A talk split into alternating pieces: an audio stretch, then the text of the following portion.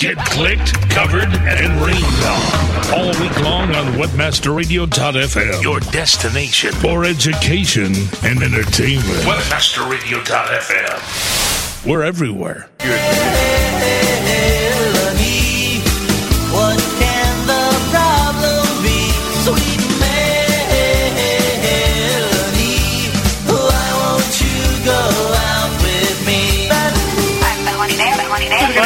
Incredibly entertaining. I want to ask you a question that comes with controversy. Oh, now you're really tapping into it, Byron. See, now you're getting a chance to ask all the questions that you always wanted to know. Even better, this is going to be podcast, so we can listen and laugh later. This is one of your favorite things. Keep it simple, stupid.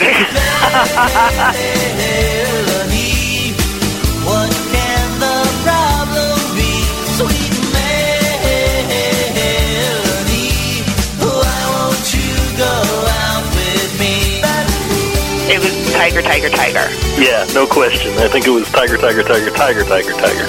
he is the name. I mean, he is what golf is uh, resting on right now. I think he's a great team player. He did buy his wife a new yacht. yeah, well, for that team, he's doing well. You know. but- Get to know Melanie Nair on Life Tips, Wednesdays at 3 p.m. Eastern, 12 p.m. Pacific, only on WebmasterRadio.fm.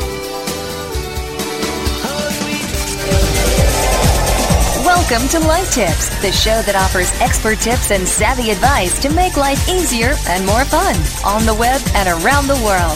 Life Tips President Byron White talks to the latest trendsetters about strategies to grow your business. Editor Melanie Nair interviews celebrities and expert writers on their tips for making life enjoyable and entertaining.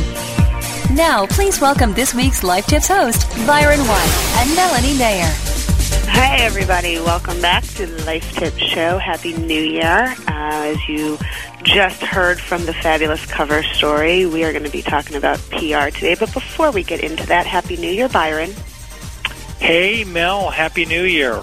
Did you have a nice time off? Another year with Melanie. I, it's it's going to be fun. uh, very exciting. Yes, I did have a Happy New Year. How about you? Everything was great. I'm glad to be back. New year, new possibilities, Indeed. and a lot of fun.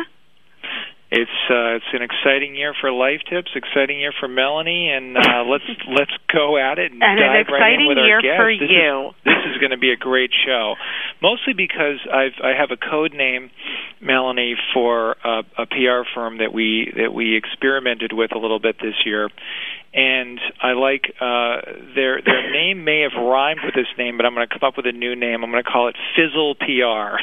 Yeah. Uh, Fizzle PR. Uh, we won't list any names, but it was uh, an experiment, and and I think we probably should have been featured in the Business Week uh, worst PR campaigns or lack of results. Maybe is a better new category. Uh, but PR is is difficult to achieve, so I'm excited to to chime in and go ahead and take it away. Let's bring yeah, us into this the is new going to year. be great. One of the things um, you know we're going to talk about, and you heard Brandy talk a little bit about this on Cover Story, was you know the essentials of public relations for your company, and really what it is that that can take you to the next level, or you know taking those risks and rewards that can uh, unfortunately sometimes end up in consequence and. Um, We'll see what happens, but today we're going to bring on Tara Fryer. Tara, good to have you here. Thanks so much for having me. Hi, Byron. Pleasure to meet you. Tara is the president and CEO of the Goodwin Group here in Massachusetts and a PR extraordinaire. Um, and we're happy to have her here. Tara uh, is going to talk to us today a little bit about uh, PR campaigns. We're going to take a look back on last year's PR campaigns. There were some really interesting things that happened in uh, both online, in business, um, and also in the entertainment world and from a celebrity angle that I think are going to be really um, interesting to talk about. Um, but Tara, bef- before we get into all of that, let's talk first about one of the most important elements that you've pointed out over and over again to your clients from a PR campaign, and that is a strong and compelling website. Yes, Melanie, it is so important. Um, before we even start campaigns with our clients, we stress they need to have a strong, compelling, and updated website. And so often we see companies that want to take it to the next level and compete with groups that are in a larger income bracket, but they can't because their website is horrible. And honestly, next to the CEO, the web is the public face of a company, and you better make sure that it's right. Absolutely. Um, one of the things you pointed out, though, also was that it's a communications tool. You know, you need to use your website as a form to communicate with not only your clients, but to the public, and that includes the media. Absolutely. Oftentimes, reporters will ask us immediately for the URL so they can go on the website, check the financials, check what messages are being disseminated before they even want to talk to a CEO. They want to do a little background research, and that's why it's essential to make sure that your website is absolutely updated and everything that you put on there is accurate because it can come back to you and it will haunt you. Absolutely. It's the power of the written word. And now that it's not on print anymore and we're online, it is going to be there forever and ever. And it can be found again and again. Absolutely, and pointed out again and again in your face. And it, I, I can't even stress to you that, again, as I said, before we work with clients, we want to make sure that their websites are updated. And I can give you a funny example. Um, I think I'm allowed to say this on the radio. we Let's had a client. We had a client who is an up and coming young caterer, and she really was just outside of the Boston area and really wanted to penetrate the Boston market. She wanted to work for the ballet and big companies and developers and really make a name for herself. And the first thing we did was our little exercise where we went on and checked out her website and we looked under the menu section and the first thing that came up was prostitute wrapped in figs. Fabulous. Now, obviously, it was meant to be prosciutto, the nice Italian ham, but what came out was it went through a spell check and it came to the next closest word, and that's what you had. Byron, and I'm we going to let stopped you take that, that. before any PR went out because I know, you know, when you were uh, at the Globe, Melanie, if you saw that, you would never let me forget it. no, I, I wouldn't. And, you know, I'm going to let Byron have this one because he knows what my next comment is going to be about spell checking and grammar. Well, let's see. How about we? No, I mean, how one about of the things that you agree point out that that- spelling is important? it's so important, and I think it, you know it, it seems such like, like such a simple task to do, but it's so important. Always proofread your information. Always do a grammar check. Um, you know, and but more before important anything too, goes Melanie. Oh, I'm sorry to interrupt you, but more important, you should also have a couple of pairs of eyes because a lot of times, if you're updating it or you're writing the site yourself, sometimes something can slip by, and so we always go through two or three people reading something before we actually deem it to be okay. Absolutely. Um, you know, one of the things that Tara I always found was so interesting about companies' websites are the news portions of their site. You know, like Mhm. what's new in the company. And sometimes, you know, by the end of third quarter, you're looking at stuff from spring. Right. And that's a big problem. And I think sometimes when you're in the company, you don't really think about it. You say, oh, well, I put those up a while ago. And all of a sudden, the months tick by. And nothing is more frustrating for a PR person or a reporter to want to get some credible information on a company and find their financials are a quarter old when their new ones should have been posted. Um, at one point, I was working with a client and they had an in the news section, which I think is a great tool because it really gives people a flavor of the company, how they think, what they do, and you know, it was so outdated. It was December when we looked at it, and their last posting was January of that previous year. So it just, you know, it's a great tool. I think you should absolutely use it, but the key is to keep it updated. And even do it on a quarterly basis or every other month, whenever you, but it has to be updated because if it's not, what messages is your company saying? We don't care enough about our website to let you know what's going on. And that, again, leaves a bad taste in the mouths of potential clients or the public in general. And going back to what we originally said, your website is your company's public face. Absolutely. So it's important to constantly keep things updated. But another thing that is important, you know, a lot of websites do this, a lot of companies do this, where, you know, they'll also pull information and news from other sources and put it on their site that are relevant to not, maybe not the company, or maybe they've, you know, sourced, maybe the company was sourced in an article, maybe not, maybe it's just an informational um, thing that people are pulling. Um, you know that might benefit their clients. But one Yep. thing that companies need to to remember, and I want you to touch upon this um, for a second, is the importance of sourcing facts and articles on your site. Absolutely. Melanie, this is an age of transparency. We've learned that from HP if we've learned nothing else in 2006 it absolutely has to be above board. And if you're taking an article from the Wall Street Journal or any other publication and you're putting it on your website, I would always recommend that you actually pay to have the reproduction rights of the article. A lot of clients don't, they don't have the budget, so they'll do a cut and paste job. It doesn't look as professional, and that's okay. But if you decide that the article is 95% good, but 5% is a little detrimental, you can't start doing your own editing because that's going to wreck your credibility. the recipe for disaster. And I've seen people do that. You know, oh, gee, that was a great article, except that one line where I didn't like the answer that the CEO had. Well, let's just take it out. Nobody will know the difference. Believe me, they will know the difference. And as PR people, that would be one of the first questions we'd get from a savvy reporter who would take a look at it, or even a consumer. Sure. All right, well, listen, we're going to take a quick break. When we come back, Byron's going to throw some tough questions Tara's way, and uh, we'll be right back. Life Tips on WebmasterRadio.fm. We'll be back with more cool tips and advice right after these commercial messages. Know how to get the best return on your advertising dollar? Clicksor.com. Yeah, ever since we began marketing with more precise content, target technology from Clicksor.com, we've seen a huge jump in visitors converting to buyers for just over one third of a cent per view. To get over 300 categories, unlimited keywords and ad placement on over 100,000 sites, click on Clicksor.com today. That's click, S-O-R.com. Your bottom line will thank you. Clicksor.com delivers where it matters for you. Generating buzz for your company is essential and now easier than ever with PayPerPost, the consumer generated advertising network. Our powerful network of bloggers at PayPerPost will creatively expose your product or service through original link generated ads and embedding video or audio on their sites. Launch your viral marketing campaigns with confidence and enjoy increased traffic with higher conversion rates only through PayPerPost. Visit payperpost.com and join the revolution. Viva la revolution! Best of the Web, the Internet's oldest directory, BOTW.org, since 1994.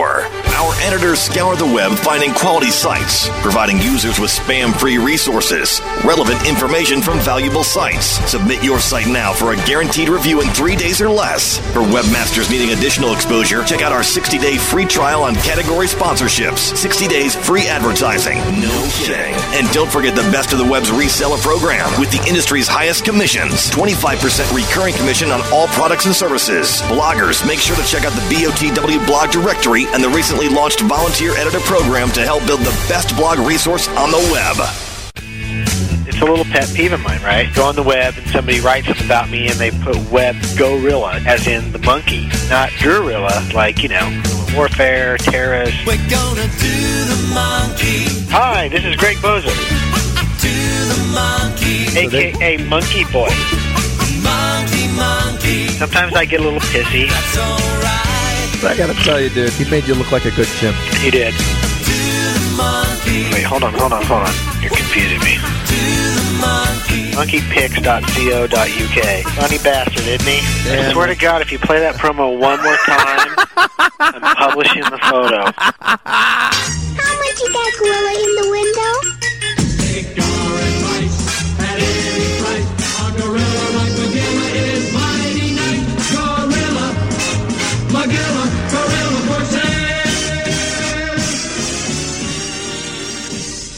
Open your windows for a breath of fresh air. Webmasterradio.fm. And hey, Mac, we're here for you too. Webmasterradio.fm. We're everywhere. And now back to Life Tips, the show that offers expert tips and savvy advice to make life easier and more fun. Only on webmasterradio.fm. Now, here's your host. Tara, back with you. Thanks for joining us today in advance here. Um, Thanks, Byron. You bet. Couple of couple of questions for you that uh, that that I'd like to hear your uh, your response to. Um, you know, clearly public relations and media as a whole is really changing as we know it. Um, consumers are, are in control and they're now empowered with sites like YouTube and MySpace. How's the whole PR firm strategy and PR agency changing its strategy with this new and moving uh, different different uh, media target out here?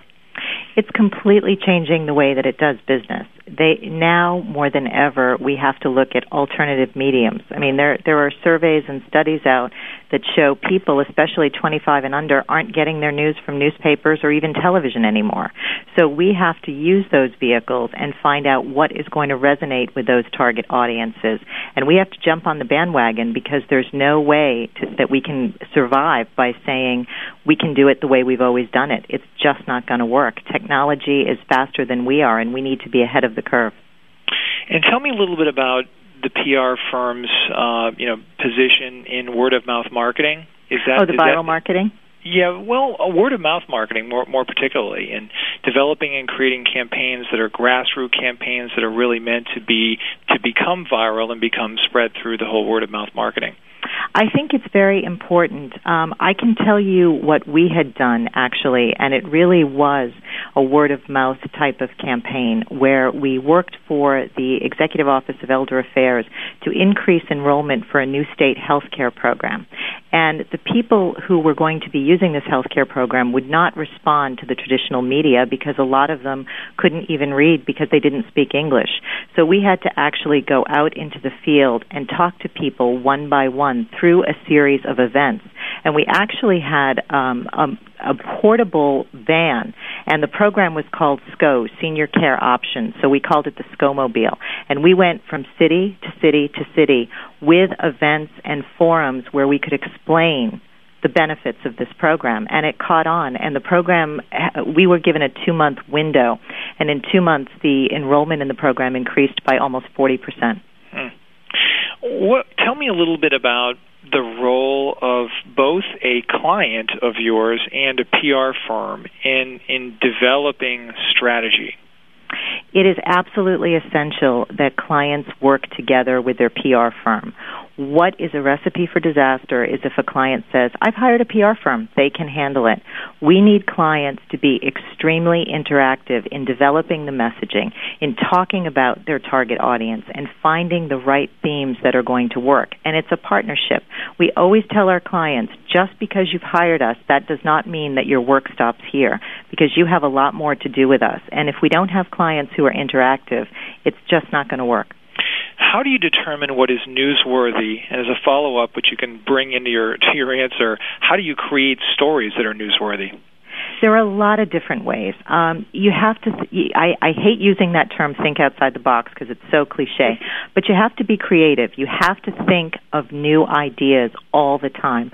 What works? What doesn't work? What's going to be fun? And you have to think maybe a little bit differently than kind of traditional PR because, as Melanie can tell you, being a former reporter, reporters get anywhere from 500 to 1,000 emails a day from PR professionals saying, you've got to take a look at this. You know, our company XYZ has developed this gizmo that's going to revolutionize the world. Well, really, why? What's the practical application about that? Who is it going to benefit? Now remember, reporters are in the business of telling stories, and you've got to deliver compelling goods that will rise above all the others. I can actually give you an, a small example of that. Um, we had a book author last year who wrote a book about talking and speaking, public speaking, and it was called Speak Like a CEO. And we had done a phenomenal amount of media when the book was released, but after a couple of months, you know, trying to get people to write about this was hard because we had already gotten a lot of media out there. But one of the things that we did was we were talking about who were television's best and worst bosses and she did a little ranking chart and we wrote about each boss what how they could improve their speaking tips and it was picked up very widely and it worked well hmm. is in the PR world well I guess is the PR world getting confused with search engine optimization uh, could you explain what you mean by sure. that? Sure. A lot of companies um, out there are using press releases as vehicles to improve their link popularity.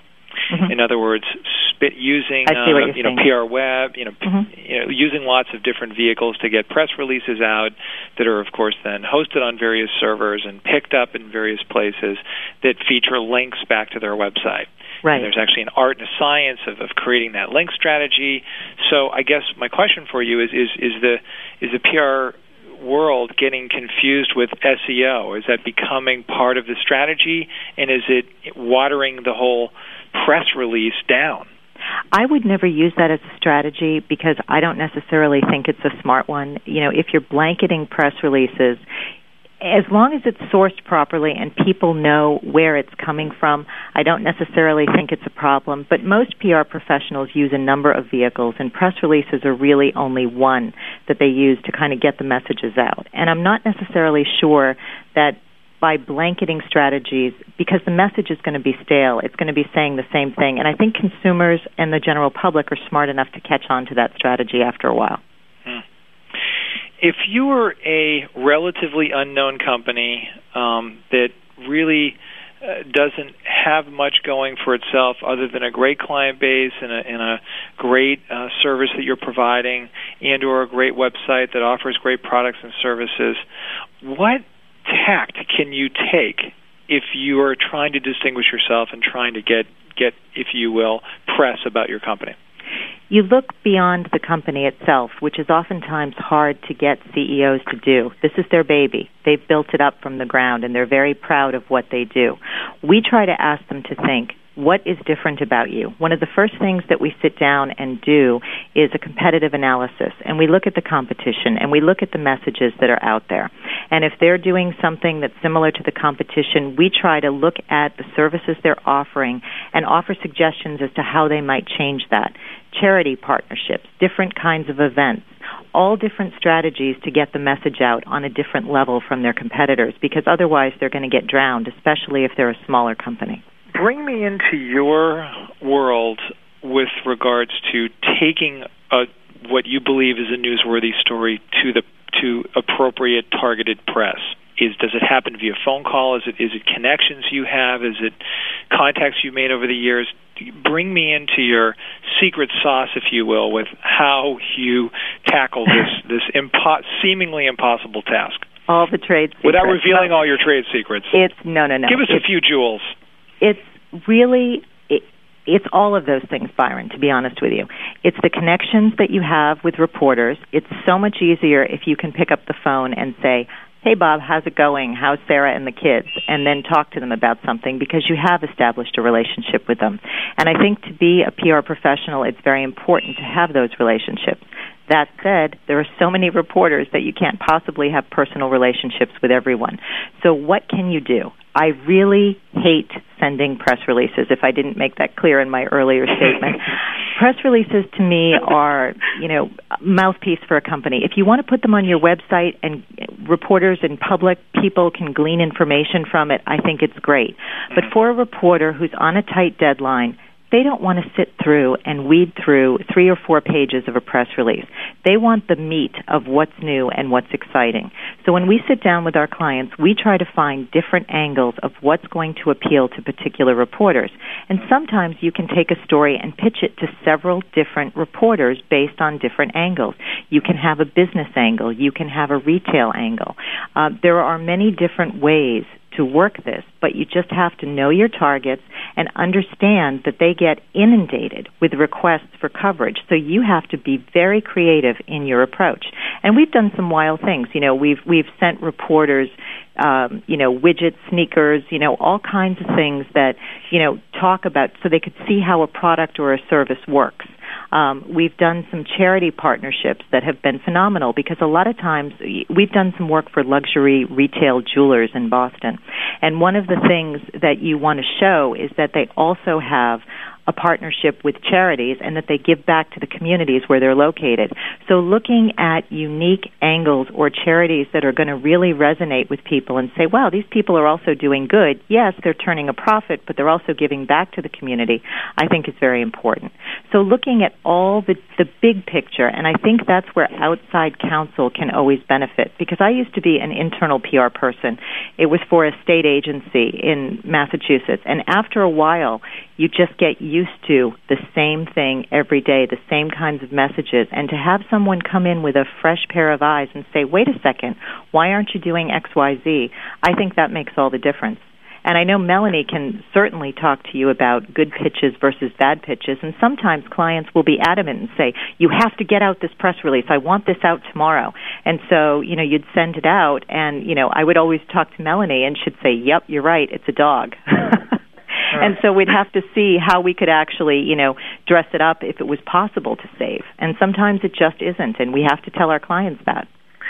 Do you? What are your thoughts on bad press being good press, or this concept? I do not of, agree. I am not in that camp whatsoever. I mean, look at the celebrities. Does controversy help promote a company? Look at the look at the celebrities, and good God, I mean, HP. What a black eye that they got in 2006. Mm. I don't think controversy can really help promote a company unless you're looking at some of the best and worst campaigns that were put out by Business Week um, for PR. You know, I think the Got Milk campaign was actually pretty ingenious, even though there were some people who raised a ruckus about it and they took it down. And what the campaign was is in bus terminals and stations where people would wait, they had Got Milk stickers, and the stickers actually smelled like chocolate chip cookies. So it was going to mm. get people excited about drinking milk and thinking about warm chocolate chip cookies. And I think the naysayers, mm-hmm. I mean, I think it's it's an ingenious, it's clever, it's something that you haven't seen before, and it's going to start people talking about it and it mm. really did. But of course there were a lot of people who were diabetic who were complaining. There were a lot of people who had an aversion to certain smells who were complaining. But it did generate a lot more publicity. That that particular publicity is okay because it just gets a dialogue going. But if you're doing something that's damaging to your company Absolutely not. And one of the core pieces of our business is crisis communications. And we try to prepare our clients for the unexpected before it happens so that they can handle it and move on. And it's all in the way you address it, Byron. Hmm. Do you, in the end of the day, do you feel it's the PR firm that's the driver of, of a successful campaign, or is it the idea itself that's generated by both parties that becomes a life unto itself? It's the idea. The PR people are the arms and legs that actually execute it, but it's the idea that comes comes up and is decided in a partnership with the client, and it's the excitement that you are able to generate and the drive that's going to push it forward. Tell me your thoughts on this essentially uh, contested uh, uh, PR campaign. Did you did you hear about that TaxBrain that this the stolen NASCAR? Did you catch wind of that whole campaign? I didn't catch that one, but, but tell me about it. Yeah, it, it was an interesting campaign. So this was conceived of by the the CEO of of TaxBrain. They uh, they were they were a sponsor of uh, of a NASCAR event, and Okay. um, their car, I believe, uh, was the winner. Um, and when they were in the circle interviewing the driver, um, someone ran from the stands. This was all planned out, and got in the car. And drove okay, and drove off. and the police were awesome. involved. Oh my gosh, the police were involved. it was all completely staged, but the police did not know it was a staged event. Well, see, that's, so they that's ripped mistake. the person out of the car that was waving, you know, this is a joke, and they ripped him out of the car, threw him to the ground, handcuffed him, took him away. I mean, it was. Uh, he's of course now suing uh, TaxBrain, but it created millions of dollars of publicity for them. The story ran all over the world. Very interesting strategy. What's your thought on that? That's a My I call thought it a on that is I think it's a about you? great idea, but what I would caution is that you know let the local law enforcement guys in on it. You know, you could even say that you were hiring, uh, you know, a police car and an actor to do the same thing, and you would have gotten the same bang for the buck. I mean, it, it it it it damages the company because people are thinking, "Oh, these guys will stop at nothing." Yes, it gets them a tremendous amount of publicity, but just like the celebrities, it's pretty short-lived. Mm-hmm. Mm-hmm. A powerful idea, though. Yeah, wouldn't you agree? I mean, uh, that's Oh, you know, absolutely. I mean, I think it's a brilliant idea. Yeah. It would definitely generate a lot of interest, but I think it probably would have had the same effect if they let the police in on it. Yeah. Because people would have been talking about it. You know, it would have been all over YouTube, the video of it. Hmm. Right, Just like right. everything I'm else sure is it days. already. Of course. Tell me, tell me a little bit about compensation with PR firms. Um, Mm-hmm. Then we want Melody to chime in a little bit. Are there creative things happening? Is there is there a pay for performance, uh, you know, happening out there in, in your competitive space? Well, you know, some people do that, although honestly, that's against the PRSA Code of Ethics, and that's the trade agency that governs PR professionals. And the reason that they do that, eh, the reason that they say that is because you really cannot guarantee coverage for a client. even though I know I can get a news story for a client, I can't say I can guarantee it because unlike advertising where you pay for a placement, you know, they say advertising you pay for space and public relations you pray for space. And that's essentially true mm-hmm. because you're you're really selling an idea and they have to accept that and that's what gives it that third party credible endorsement. So, you know, honestly, I think fee structures vary from firm to firm. You know, obviously the larger firms have very large retainers. You can work on a retainer basis and charge a client a certain amount of money per month with a scope of work telling them exactly what you're going to do. If it's a smaller project, you can give them a price for a project and even for some quick hits, you could do hourly. I think it all depends on the firm, but I have never ever told my clients they can pay when I get a hit because I just don't think it's ethical. Uh, Tara, before we go to break, I want to talk to you about one more thing. Uh, Sure. One of the things that you and Byron discussed was really getting the message out. One of the ways that companies are sort of taking that and moving it to another angle right now is through blogging. Mhm. What's your feeling on blogging from a PR perspective? Well, I'll be honest with you. 2007 is the year that I start my blog because I think it's a phenomenal way to get messages out. But again, transparency is the key. It has to be used correctly.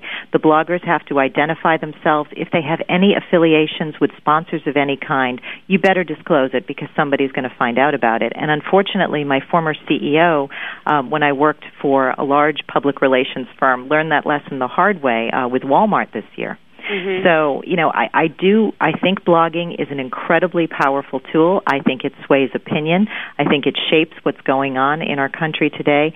But I think you really need to be careful about how you use it. But I also think it's an excellent forum to get out ideas. You know, and a lot of people can argue, what is a PR person doing with a blog? Because all they're going to do is shill for their clients. And from my perspective, I think it's more interesting to talk about the issues of the day and what people can do to improve Sure. their company's image, but also commenting on the industry as a whole. Do CEOs gain or lose credibility by blogging? What do you think I about think that? they gain credibility, honestly, if they're committed to it.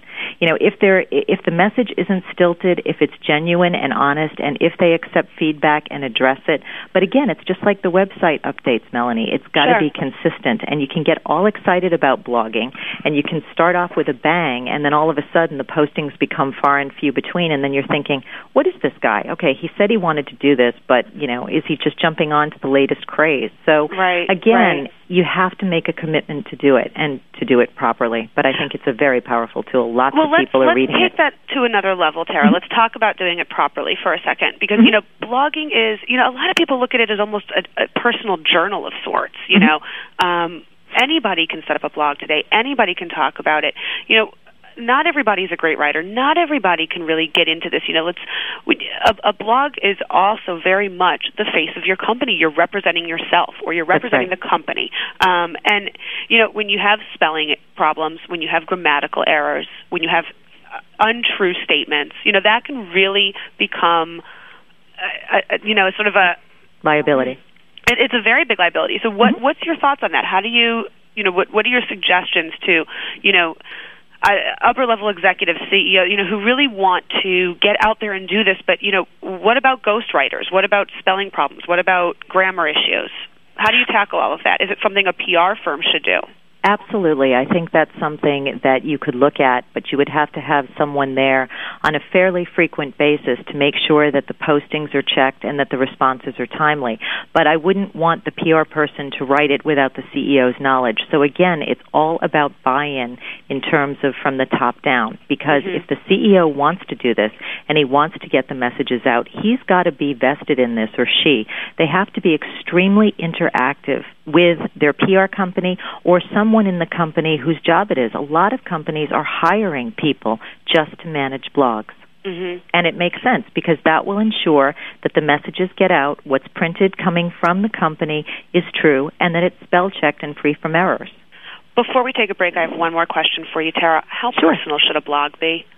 Pardon? How personal should a blog be? You know, I don't think, honestly, in the corporate sector, I don't think it should be that personal at all. I mean, I mm-hmm. certainly don't mind lessons learned kinds of things, learning about your company. I don't, you know, I don't think everybody needs to know about a CEO's medical condition or a family or, or commenting on somebody else that's detrimental. I mean, I think that they need to be above board transparent and above all, act like the corporate executives they are. Absolutely. All right. Well, listen, we're going to take a quick break here, and when we come back, we're going to take a look at the best and worst PR campaigns of 2006. Tara is going to go through some of them for us. Uh, we're going to evaluate some of our favorites um, and uh, offer you some tips on what you can do for your 2007 PR. We'll be right back. Life Tips on webmasterradio.fm. We'll be back with more cool tips and advice right after these commercial messages. You choose the right affiliate program to partner with? Hey, all we're trying to do is make the most money in the least amount of time. The answer is simple. JoeBucks.com, the world's leading herbal affiliate program. JoeBucks.com is the direct manufacturer, so there's no middleman. This will allow you to make up to 50% the highest payouts on the net and also get paid twice a month. Sign up today and watch your income grow. JoeBucks.com. Are your domains working hard enough for you? Now, park your portfolio at RevenueDirect.com to maximize your earnings on traffic. With Revenue Direct's proven domain monetization service, you'll experience better payouts, more options, and smart optimization. Sign up free now at RevenueDirect.com. It's that easy. Revenue Direct. Make more money. Period. Google AdSense. How do I earn from thee? Let me count the ways. Google, you enable me to show targeted ads complimenting my site so my visitors keep clicking throughout the day and night.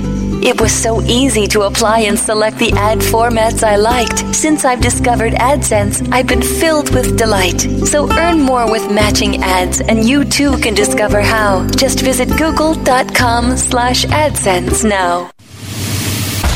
Flashback, November 2004. A brand new radio station launched onto the World Wide Web.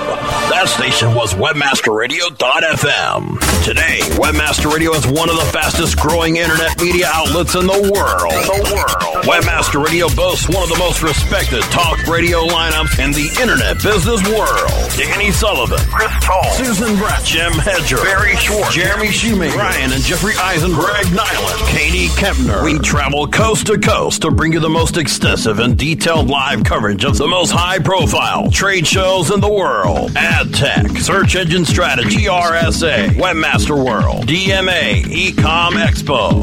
And we have brought you keynote speeches and interviews of some of the biggest influential names in business today. Eric Schmidt, Andrew Hayward, Barry Diller, John Patel, Keith Barras, and way too many others to mention. Our live programming and on-demand podcasting keeps the B2B world informed. We are webmasterradio.fm and we're everywhere. Blog, blog, blog. Webmasterradio.fm. We're the talk of the town. Webmasterradio.fm. Thanks for listening. Webmasterradio.fm. We're everywhere. And now back to Life Tips, the show that offers expert tips and savvy advice to make life easier and more fun. Only on webmasterradio.fm. Now, here's your host. All right, everybody, welcome back to Life Tips. Today we are talking about PR initiatives for 2007. This is Melanie Nair, and I am here with Tara Fryer from the Goodwin Group here in Massachusetts. And we are going to dive into the, the last part of our show today, um, and we are going to talk about some of the best and worst PR initiatives from 2006. I am going to have so much fun with this because I, this is this is great because you know what you probably don't realize it from a PR perspective because a lot of listeners are probably hearing it from more of a media and a news perspective. But let's let's just rattle off a few things here, right? We start with um, uh, talk OJ's book, okay, Yeah. PR crisis, right? um, Taco Bell E. coli, PR crisis. Bausch and Lomb, PR crisis. Mhm. Then you have things like Bill Clinton and Richard Branson, who uh, kind of launched this green innovation with Bill Clinton's global initiative. You know, these are all things that businesses have invested in. whether it's Walmart, whether it's O.J. Simpson, whether it's um, Richard Branson and his Virgin Atlantic, you know, the Virgin Group and Virgin Atlantic Airlines. These are all businesses that have very high stakes in PR initiatives. Tara, let's talk about some of these. Let's start with HP. Sure.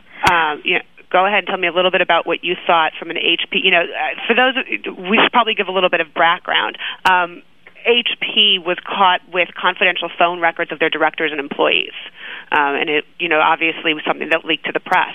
Um, that's what we call crisis control. Well, and first of all, you have to start with the company was acting inappropriately.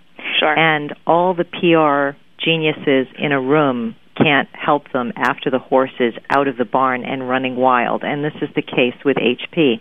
I'm just kind of shocked that Patricia Dunn, who was HP's uh, chairwoman at the time, really didn't take a play out of uh, or or didn't understand what happened to Richard Nixon during Watergate. And I'm dating myself here, Melanie, but I remember clearly that he had hired special investigators that were called plumbers to plug the leaks in the White House. And here, HP was spying, hiring people out outside sources to spy not only on its own board, but journalists.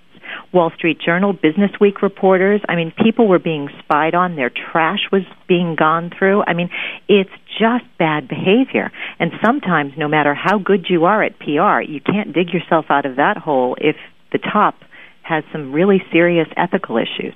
So, what's the one lesson we learn? What's the one tip that we offer companies from this HP disaster? If you're going to get into the business of PR and you want publicity for your company, you have to be absolutely transparent and above board in your dealings. And if for some reason something bad happens, like the case of Bausch and Lomb, which we can get into, you need to explain to your customers immediately what the problem is. And it's all about crisis communications and getting the messages out as quickly as possible. One hour after a crisis breaks, if no one is out there, you are doomed. Well, let's move right into the Bausch and Lomb scenario. Um, for those who don't know, Bausch and, Lomb, Bausch and Lomb's ReNu product was recalled when it was found that it can create a fungal eye infection that causes blindness. Big problem. Huge. Now, I will say, um, Bausch and Lomb actually tried to get out in front of it as fast as possible. They pulled the items off the shelves immediately, and then they launched into a very aggressive ad and public relations campaign. Let me interrupt you. You said sure. as fast as possible. What was the time frame? I believe it was within a couple of hours of Great. after getting several reports. I, I know that they had received several reports that this was a problem, and they said we've got to act and we've got to get rid of this. And so they pulled it immediately off the shelves, or pretty quickly, I would say, from finding out. And then they engaged in a, a very upfront advertising and public relations campaign. Most of what I saw was advertising. I did see a few interviews, but they wanted to talk about public safety, how that they have built up a company based on consumer trust. They absolutely apologized for the incident. I believe in some cases in the print interviews they they theorized about what may have happened, but they weren't sure, Mhm. and they wanted to reassure the public that they are still a dependable company. And I think that they I think people are still buying Bausch and Lomb eye products. Sure, Uh, absolutely. Well, those, those are two examples of crisis management PR. Let's go into something that was a great PR initiative. Let's talk about Charmin's idea for the public restrooms in New York. I love this one. I really do because again, it, it illustrates the kind of creative thinking. Well, let's What give the listeners bet- a little idea of what they did. yeah, what better place to, you know, kind of launch a PR or interesting campaign than Times Square in New York City. thousands and thousands of tourists pass by there. It's a zoo. My son, my 17-year-old son thinks it's the best place on earth and he may be right. It's it's just extremely busy. There's a lot of stuff going on and Charmin decided to install in the center of Times Square public restrooms that were decked out with Charmin products. And we all need public restrooms and people are going to remember that and talk about it. And it got a tremendous amount of media coverage, even great pictures of the inside of a toilet stall. Now, come on. and I think one of the great lessons learned here was that creativity counts. Oh, absolutely. That's that's so important because again, you want to get above the competition. What are what are people not doing? You know, the Charmin decided to really physically address what their product is used for, Absolutely. and that Um, was perfect. Let's talk about uh, the Branson Clinton a wonderful example of charitable PR and a gesture that wowed America. Absolutely. Um, Let me when- give a little bit of background as to what happened here. Sure. Um, Bill he's- Clinton had a global initiative that, um, you know, he kind of set set the pace on, if you will, to sort of increase a little bit of greener living around uh, all of us. Um, and Richard Branson, who, uh, as we all know, is the um, Virgin Group founder and Virgin Atlantic Airlines, um, Bill Clinton and Richard Branson pledged to invest all future profits from Virgin's four airlines and two train companies, which is an estimated $3 billion over the next decade, into a renewable energy initiatives to combat global warming. I think Tara. it was it, well, you know, he is a billionaire. He obviously has the money to do this and he's always been interested in environmental initiatives. And I think it's a wonderful gesture. I think it's a statement that brings people closer together. It sees that corporate giants aren't always necessarily about greed. When they hear bad stories, they always think corporate America is corrupt. Here's a great story. It got an enormous amount of press. I think it was like two or three days that I saw Richard Branson's face with Bill Clinton on the news, just in a row, which is remarkable because, as you know, everyone kind of moves on to the next greatest thing. And I think it was a very, very genuine move and i think people saw that in the media coverage it wasn't and you know it's interesting because i don't think he did it for the media coverage i think that's No. a part of it but i think he really did it from his heart and i think that's what resonated and that's what got people talking Absolutely. I have two more that I want to review with you. Mm-hmm. Um, with the birth of YouTube, there's a lot right now on the internet. Um, you know, and, and there's a lot going on in terms of PR when you're talking about um, getting yourself out there and making a statement via video.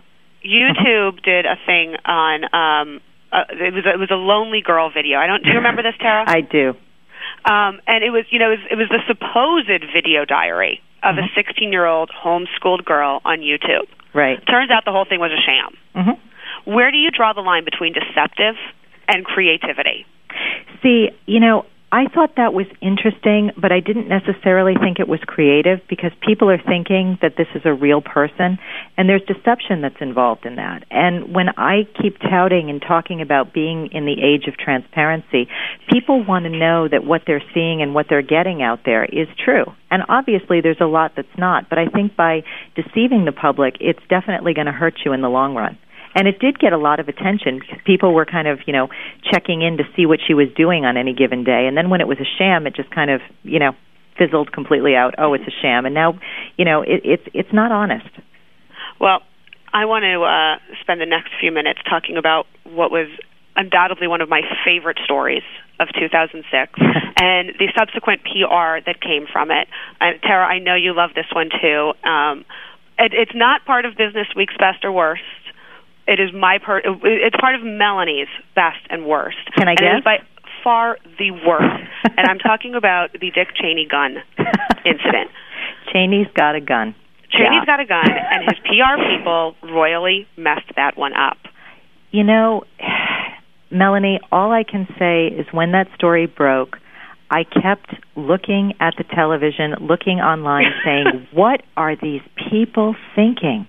I mean, when you go into a lockdown mode and you become completely silent about something that's so serious, it it makes people wonder and scratch their heads. You know, was this a conspiracy theory? What kind of dealings did this guy Well, have? Well, you bring up a really good to- point. This was a very serious issue. Yes. Not only from a personal perspective, but this is one of the most powerful men in our in, nation in the country, who made a really big mistake.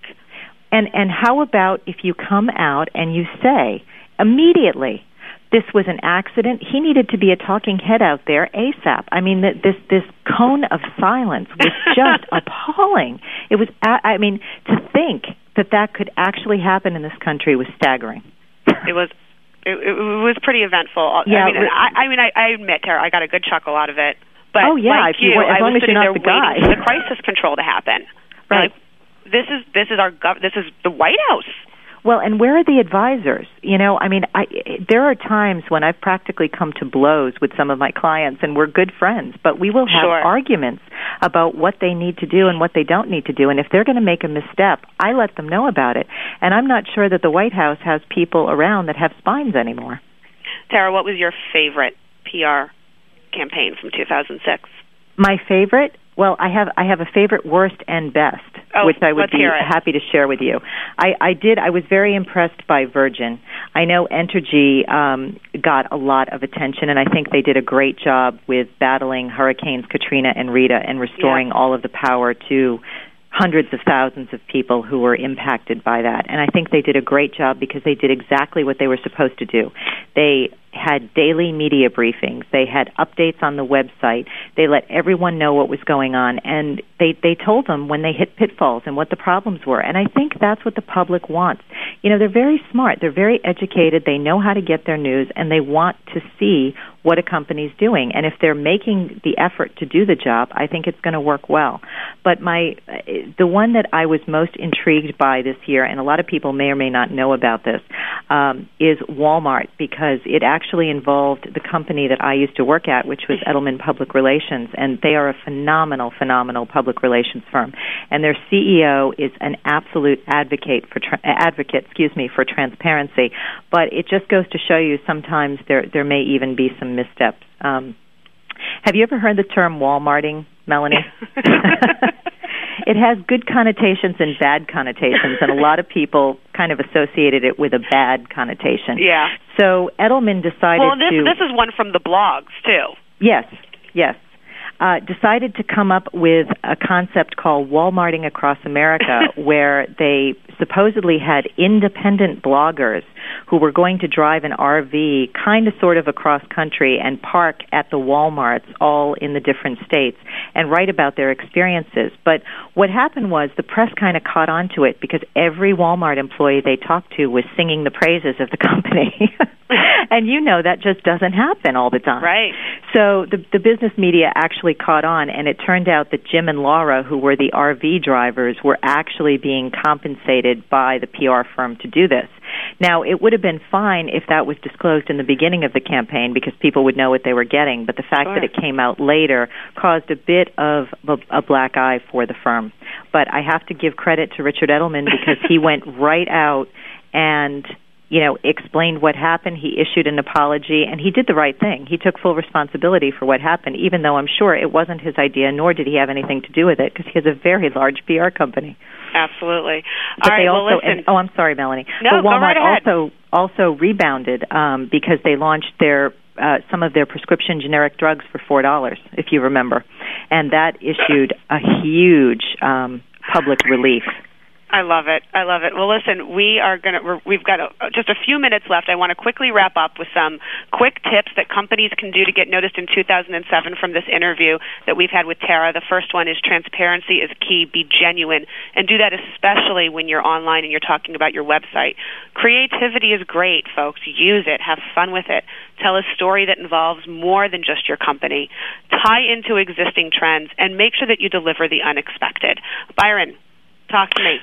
Boy, let's see. This has been really informational and educational, but of course, I have a couple of final twists to throw at this just to make it interesting. Um, it seems to me that we learned that you know the skill required to engage the media today is really radically different. Um, traditionally, you know, sending press releases is a fruitless effort. Journalists are cluttered with too many stories. You know, clients are faced with fierce competition with how to get in the press and the media. So, what do we do? I mean, my takeaway is you, we've got to start thinking super creatively here. Um, can we YouTube ourselves to fame? You know, can we create a soap opera our way to fame? Can we create celebrity endorsement our way to fame? Can we pray our way to fame? I mean, it just seems to me that we, we as you suggested, we need to think out of the box. But what are your what are how do you think creatively? You know, leave us with a tip on how you go about the process of thinking of a creative idea about what would be good for a client bring in outside ideas. So if you're a company that doesn't have a lot of outside support, talk to friends, talk to family members, get some opinions. But we love to have what we call brainstorming sessions. And we sit around and we talk about what might be spectacular for a client, what might really work, what might push the envelope.